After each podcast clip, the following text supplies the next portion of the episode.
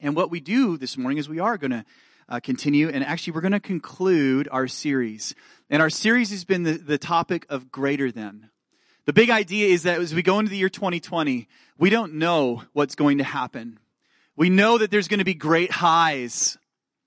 And we know that there's also going to be lows that we will all experience, like I just announced, actually. We will have some lows, but one thing that we do know that we can hold tightly to is that God is greater. And our passage has been Psalm 145 verse 3 where it says, Great is the Lord and greatly to be praised. His greatness is unsearchable. And we talked about the idea that God is greater than our vision. He's greater than what we see. God is greater than our sin. He has overcome our sin. God is greater than sickness and He's greater than fear and depression. And God is greater than politics. God is greater than culture.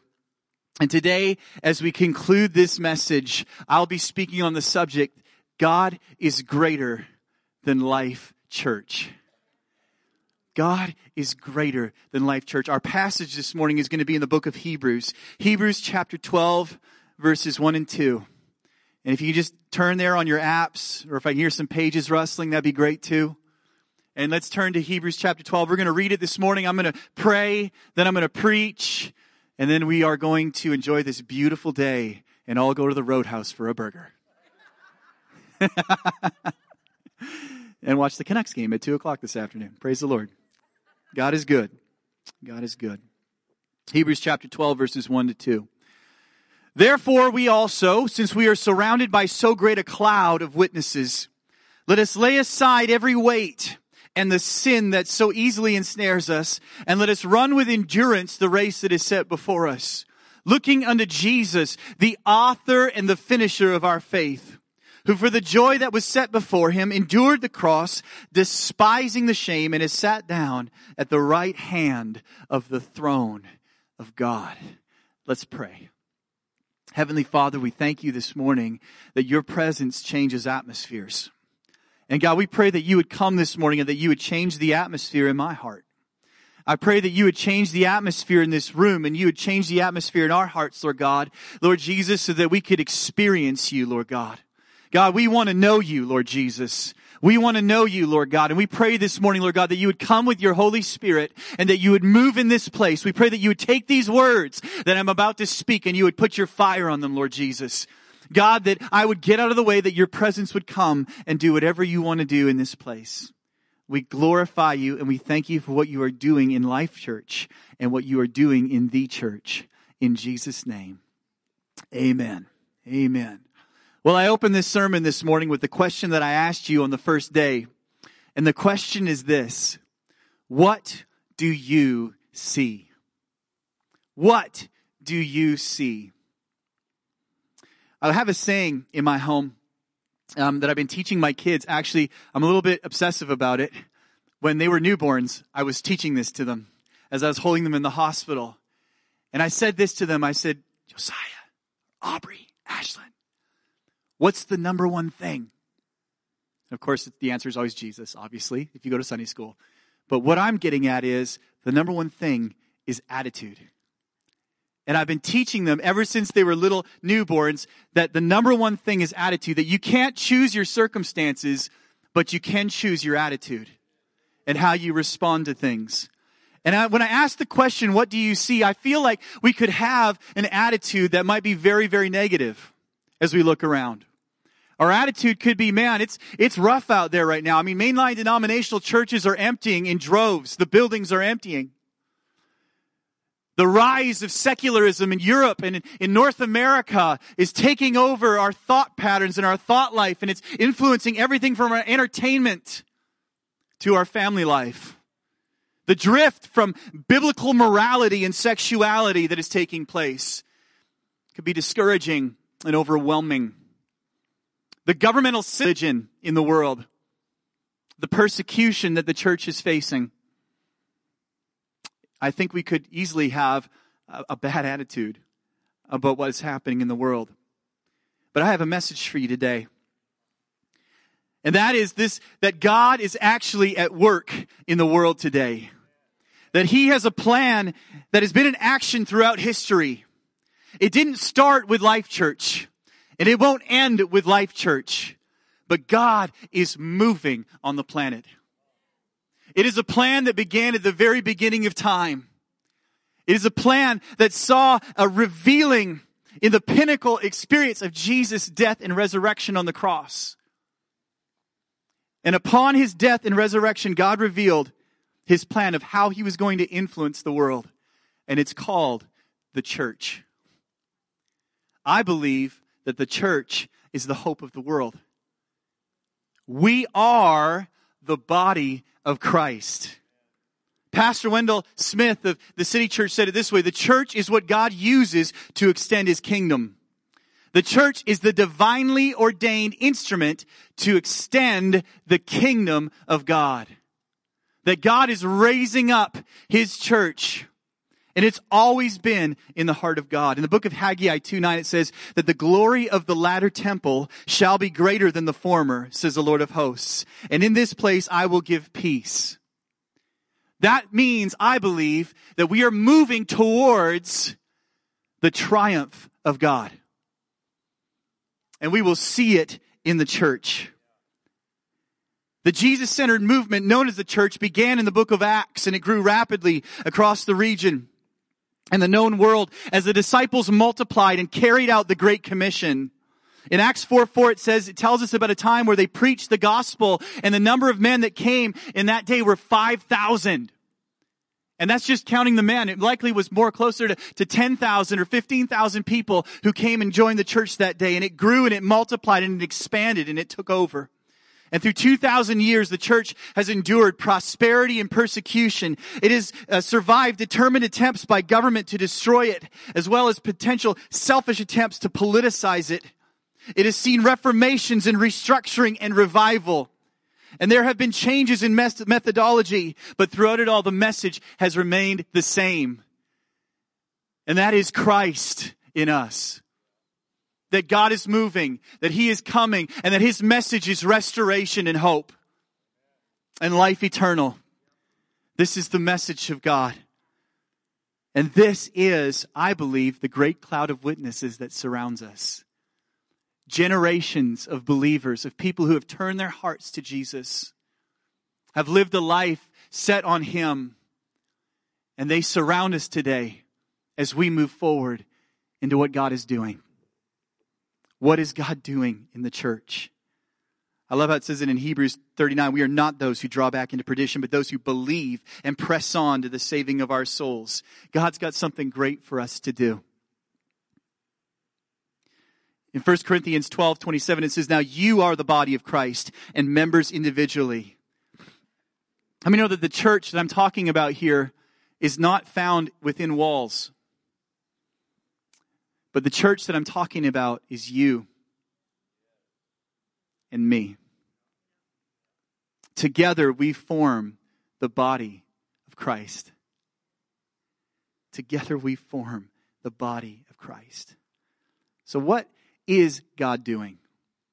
In Matthew 16, 18, this is what he said. He says, Jesus said, I also say that you are Peter, and on this rock I will build my church and the gates of hell will not prevail against it. What is God doing?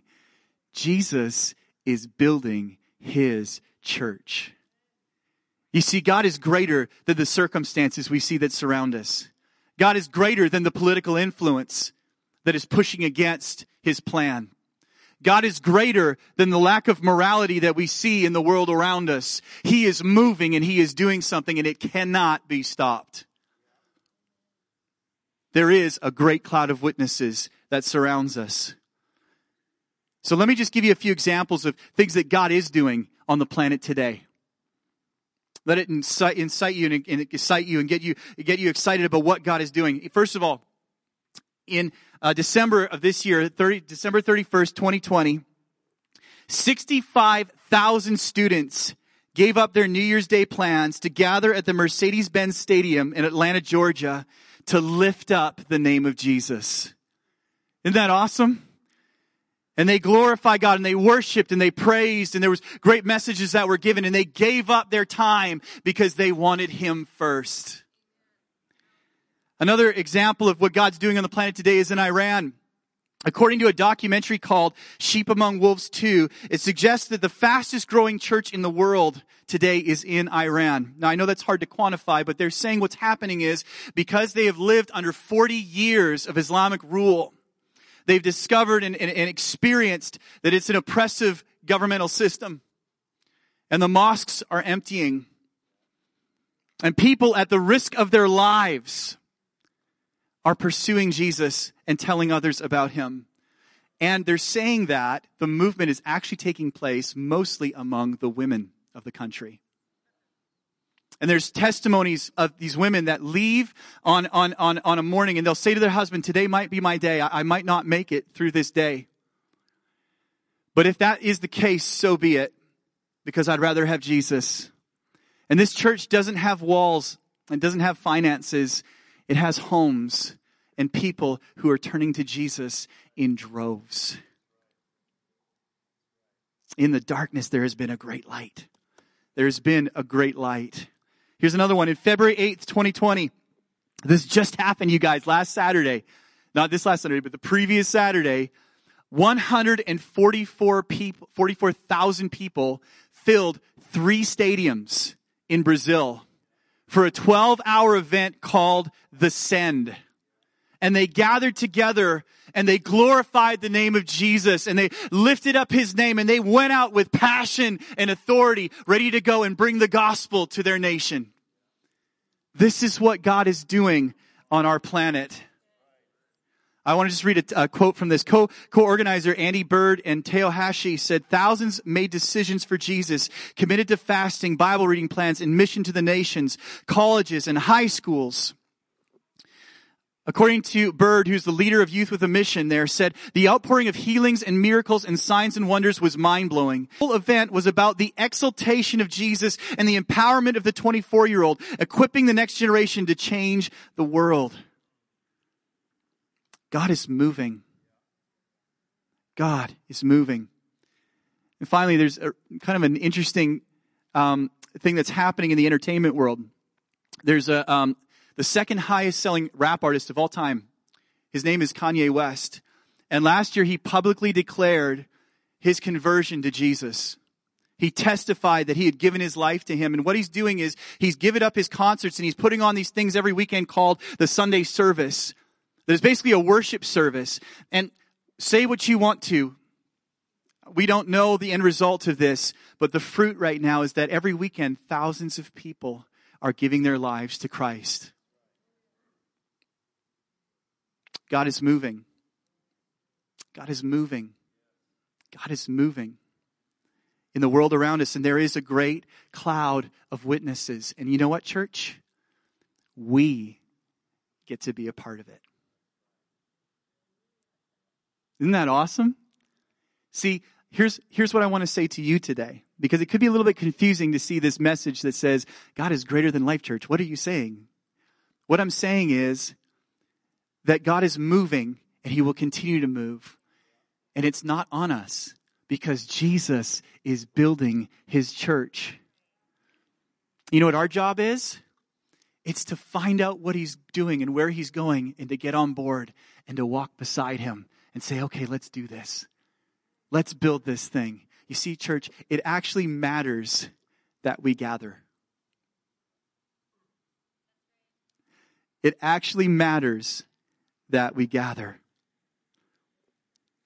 So how do we respond to what God is doing on the planet? How do we respond to the fact that God is moving, that He has been moving throughout history, that there is a growing great cloud of witnesses, kind of like the word that my dad gave this morning about generation to generation. As it gets passed down from generation to generation, it continues to grow and expand and multiply and God moves on the planet. How do we respond to that church? And it is a response. It's a response to Him. I have five words I want to highlight of how we respond to God. And we're going to go back to our text this morning to find them. Okay. Um, and the text was Hebrews 12. It says, therefore, since we are surrounded by so great a cloud of witnesses, God moving on the planet, God having his way, thousands of people gathering to worship and, and serve, people all around the world growing, churches growing, churches in our area growing, God moving on college campuses, God moving on university campuses, God meeting high school students, God meeting people in their homes. Since we are surrounded by so great a cloud of witnesses, what does it say? Let us lay aside every weight. I just thought about a few weights that I believe that God wants us to lay aside. And the first one is the weight of pride. The first word is humility. In Psalm 8 verse 4 it says, What is man that you are mindful of him? And the son of man that you visit him? In James 4 6 it says, But he gives more grace. Therefore he says, God resists the proud, but gives grace to the humble. And in 1 Peter 5, 6, it says, So humble yourself under the mighty power of God, and at the right time, He will lift you up in honor. Now, I want to unpack this idea of humility because I think it's very confusing. it, can, be very confusing. I love the quote by C.S. Lewis. He says this. He says, um, humility is not thinking less of yourself. It's thinking of yourself less. See, when, when I was a young man, I loved Jesus, right? And I, I tried to love Jesus, as we all do. I mean, if you were serving him at the time, we all do that. We, we tried to serve Jesus. And I would read the Bible and I'd read about this idea of humility that God opposes the proud, but gives grace to the humble. And I thought, man, I just want to be humble. So how do I get there? And the way that I tried to get there was beating myself up. And I was really good at it. I mean, I could kick myself so hard. I mean, I was just awesome at just beating myself up. I just need to put myself down so that God can be glorified. And I used to think that that was humility. That my goal was to put myself down. But I don't believe that that is the biblical model of humility. I believe the biblical model of humility is the model that John the Baptist showed us, where he said, More of you and less of me. See, I, what I see in the scriptures is the Bible says that in the fear of the Lord there's strong confidence. In fact, I believe that biblical humility could often be mistaken for confidence. Here's what I mean. I am walking today in what God has told me that I am. He said, you are the righteousness of Christ in me. So guess what? I've never been as righteous as I am right now. Oh, that sounds prideful. Do you know what you're saying, Matt? Yes, I'm reading the scriptures and this is what it's telling me and this is what I'm walking in. See, humility is saying, I come under the Word of God. And I let the Word of God tell me who I am. And humility for me is that I'm going to walk it out in my day to day life and I'm not going to be intimidated by other people around me. And you know what? What, what um, that the, the former version of humility actually does to you? It makes you very insecure, which makes you actually very judgmental of other people because you're trying to. Well, they obviously have some issues too, and man, if, if you know if they just you know, and oh man, and I'm such a worm, but man, they're even worse than me, and you know, all these other things. It's it's ridiculous. True humility is confidence in God. True humility is confidence in God. So, what does that look like in Life Church? We need to be confident in what God's called us to do. We're a part of what God is doing. Church, I want you to understand this morning. We are a part of what God is doing. Those 144,000 people that met in Brazil, we get to be a part of that today. And you say, well, what does that look like? There's not 144,000 people. No, but you came and you're here. And that is a sign of God's grace working in your life. He brought you here today and he's got a call and a plan for your life. He's got something for you to do and for something for you to achieve. And you know what the greatest thing is? To glorify him. So God is working in you today. And God is working in this church. And if we live out that type of humility, which is confidence, we're going to bring hope to the hopeless. We are Life Church. Come on. Right? So if we know that and we can walk in that, you know what it allows us to do? It allows us to celebrate when other churches are rocking it. I mean, hey, listen, I grew up in the church and I heard lots of different things. You know, it was very common, and I was part of this too, to hear, oh, this church, they're growing and they're, they're exploding and oh my goodness, and look at what they're doing over there. And, you know, the, the next thing is, well, but did you hear about this person over there and that, that pastor that's doing that? Oh, really? Oh, yeah? Oh, yeah. Oh, yeah, there's some issues over there. Church, we don't have to go there. And we don't have to be like that. We can celebrate what God is doing in other churches because God is working in us. Do you understand that? Is that that's good? You hearing me? Let's be a church that is generous with our praise. Let's be a church that is excited and ex- for what God is doing in other churches. We can be strong in the grace that's in Christ Jesus in what he's doing in Life Church. Amen? Because he is moving here. Which leads me to number two, the second weight. The word is generosity, and the weight is greed and selfishness. John 3:16 For God so loved the world that he gave his only son. The outpouring of love is when you give. It's when you give. So let's be generous with our praise to God. Let's be generous with our words and what we say about other churches and other people. And let's be generous with our forgiveness. Luke 6 36 says, Therefore be merciful, just as your Father also is merciful. Judge not, and you will not be judged. Condemn not, and you will not be condemned. Forgive, and you will be forgiven. Give, and it will be given to you. Good measure, pressed down, shaken together, and running over will be put into your bosom. For with the same measure that you use, it will be measured back to you. I have a dangerous thought. I have this thought that when I get to heaven, if I get in trouble for anything, I'd like to get in trouble for being a little bit too merciful. And not for being too judgmental. Because He is the judge. He is the judge. And so let's be generous. Let's live our lives with our arms wide open because we know who we are in Christ. And we can walk in confidence and humility in that and we can welcome people and we can love the unlovely and we can bring hope to the hopeless. Amen? You guys with me? Okay, there's three more. You guys are doing great. Three more. Okay? So we've got we've got the first weight is the weight of pride, the second weight is the weight of greed and selfishness. And now we're going to move on because it goes on to say, let us lay aside the weight and the sin that so easily ensnares. Oh, I was looking forward to getting to this part. Because the next word is the word repentance. What does it say? Lay aside sin. Let me read a couple scriptures to you. Ezekiel 36, 26. I will give you a new heart and I'll put a, my spirit within you and I'll take out the heart of stone uh, out of your flesh and give you a heart of flesh.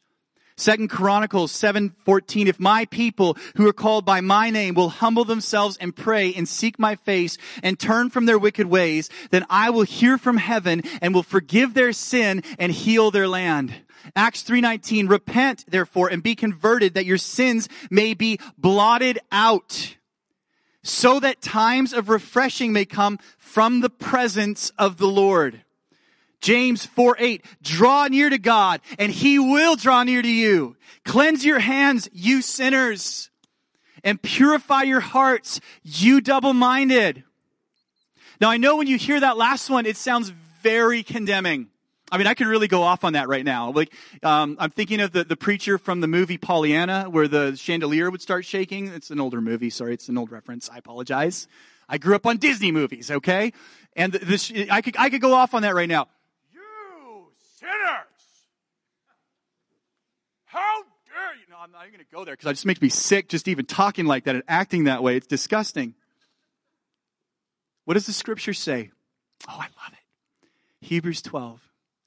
Therefore, lay aside every weight and the sin that so easily ensnares. You know what that is? That's called grace. I'll praise Jesus that he put that word in there. Because if that word's not in there, lay aside that sin that you keep falling into, you silly person, you sinner. How dare you? No, no, no, no, no.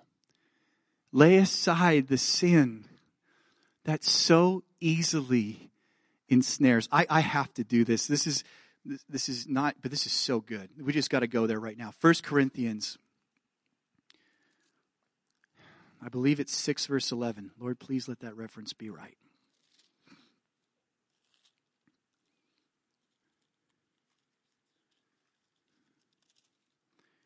Oh, yeah, that's it. So good. You got to hear this. This is so good. Check this out. 6 verse uh, 9. Okay, here's what it says. Do you not know that the unrighteous will not inherit the kingdom of God? Do not be deceivers, neither fornicators, nor idolaters, nor adulterers, nor homosexuals, nor sodomites, nor thieves, nor covetous, nor drunkards, nor revilers, nor extortioners will inherit the kingdom of God. Okay, if that passage stops right there, we are hooped. I mean, that is, I'm, I'm hooped. I mean, I may not have done any of these things in reality, but the Bible says it's about your heart. And even adultery, like Jesus says, you know, if you look at a woman with lust in your heart, you've already committed adultery with them. So I'm hooped. But then it says this, and such were some of you. But you were washed and you were sanctified and you were justified in the name of the Lord Jesus by the Spirit of the Lord. See, praise the Lord. It easily ensnares. And such were to this church quickly with a soft heart. When God reminds us of our sin, we say, Thank you, Lord. I forgot. It's easy to fall into that. It's easy to forget. God, I forgot. God, forgive me. And He is faithful and just to forgive your sins. See, right now, in this moment, in this church, in this very minute, you could be made righteous as if you've never sinned. He blots out your transgressions. See, Matt, that doesn't even make sense. That is the gospel. Right now, Lord, forgive me for X, Y, Z.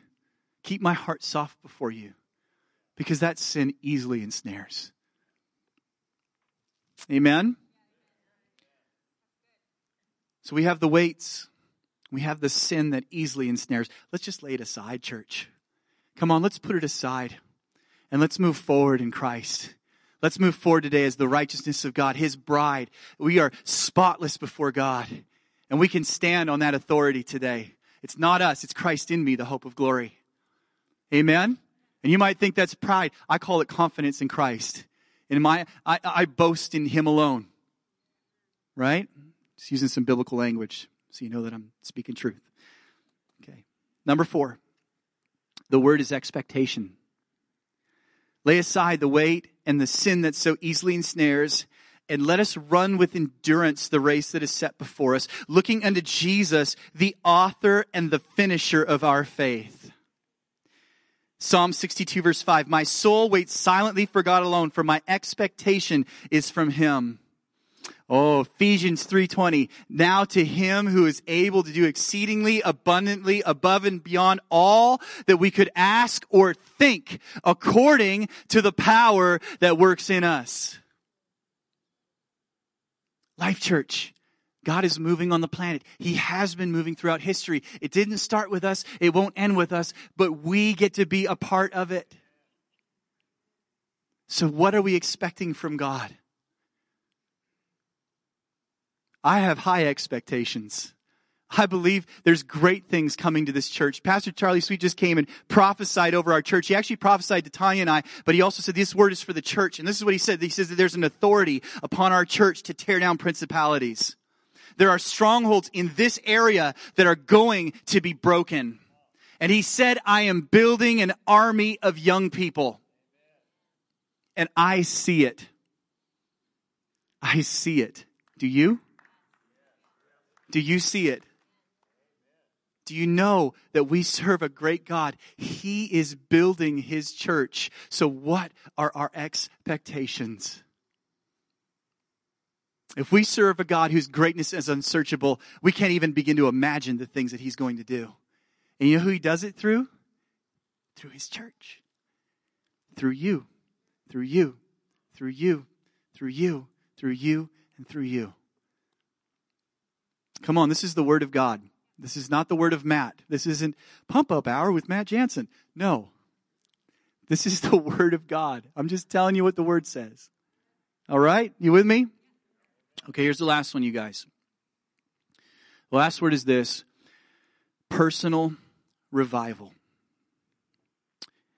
And this is what it says in Hebrews chapter 11, 12. It says, uh, um, Therefore, since we are surrounded by such a great cloud of witnesses, this move that God is having on the planet, this move that began before time, that is, that is working in us, and is working around us and through us, and is working, and we get to be a part of it, let us lay aside the weights and the sin that so easily ensnares, and let's run with endurance the race that is set before us, looking unto Jesus, the author and the finisher of our faith who for the joy that was set before him endured the cross, despising the shame, and is sat down at the right hand of the throne of God. And the word I'm using for this is personal revival. I believe that revival starts in each one of us. That as much as it is a supernatural, I remember hearing about this mystical, mythical revival when I was a kid. And we would come together, we would have, you know, prayer services for revival. And when revival comes, everything's going to be awesome. And we're going to have church seven days a week. And, uh, and people are going to be falling under the presence of God. And, and there's going to be all these amazing things happening and healing happening. But I really think that a lot of these things that we talk about as such big ideas are actually extremely practical. And it's about turning our attention to Jesus when we're tempted to turn it somewhere else. I think that's actually spiritual warfare. It's so practical. It's so simple. Oh man, I just want to escape into Instagram. Some of you are like, I don't know what you're talking about. It's a thing. Instagram. I just want to escape into this movie. I just want to escape into this book. I just need this. I just need that. And what we really need to be doing is turning our attention to Jesus. I, I think the battle is actually won in the moments. I was praying about this this week. I, I'm a busy guy, got a lot on the go. Kids, basketball, real estate, pastoring. I love it. God is good. But in the midst of it, I'm trying to figure out, God, what do you want? How do you want me to work this? How do you want me to do this? And I felt like what the Lord said to me is, Matt, I just want you to win the moment. I wrote that down on my board. Win the moment. So I know that there was grace for yesterday, but that's yesterday's grace. I know that there's going to be grace for right now. And I know that there's going to be grace for tomorrow. But what I need to lean on and rest in today is the grace for today. The grace for today and I need to live it out. 2 Corinthians 5 8, 518 now all things are of God who has reconciled us to himself through Jesus Christ and given us a ministry of reconciliation. That is that God was in Christ reconciling the world to himself, not imputing their trespasses to them, and has committed to us the word of reconciliation. God is constantly bringing us back to himself. That's that conviction of sin. God, Okay, I respond. I, re- I, I respond to you. I repent. God, bring me back into right relationship with you. And He does. He restores. His glory is revealed in restoration. But then He's also given us a ministry of reconciliation. That we can go out into the world and we can help draw people back into right relationship with God. And we can live it out in the moments and we can live it out. Second Corinthians uh, Chronicles 16, 9 says, the eyes of the Lord search the whole earth in order to strengthen those whose hearts are fully committed to him. He's just looking for people that will turn their hearts to him. Would you turn your heart to him today? And so I will conclude this message today with a few statements. Number one, it matters that we gather. God is bigger than Life Church. He's doing something greater than we could ever imagine, but we are actually a part of it. And it is so important that we come together on Sunday mornings and in our Bible studies, in our life groups, and we gather together in community because God is doing it through us. We're a part of what God is doing on this planet. And the second thing is this what do you see? What do you see? Now to him who is able to do exceedingly abundantly all that we could ask or think. I want you to realize that God is working in your life in ways that you might not even realize it. And I believe that we can ask the Lord, God, enlighten the eyes of my heart that I would know what is the hope of my calling. This movement that's taking place on the planet is taking place in our hearts in our lives. And I believe God is getting ready to break out. God is ready, getting ready to do something amazing in us. Would we be prepared for it? And would our hearts be turned to Him? Let's pray. Heavenly Father, we're so grateful for what you're doing. We're so grateful for your work in this planet, Lord God, and on this earth. And God, we're so thankful that we are called to be a part of it, an integral part of what you're doing. Lord, I pray for each person here today, Lord Jesus. God, that you would meet each one, Lord God. I pray that our hearts would be turned to you and that our minds would be set on you, Lord God. God, we come eagerly with anticipation saying, God, what do you want to do in my life? And we say, Lord, come and have your way. Make us a unified body. And let us walk with confidence and humility. Let us walk with generosity and a spirit of repentance. Let us live with expectation about what you're going to do in our lives, Lord Jesus.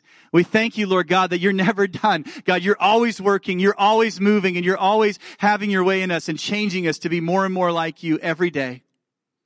And we pray finally that we would live in a place of personal revival where we are meeting with you and being changed by you.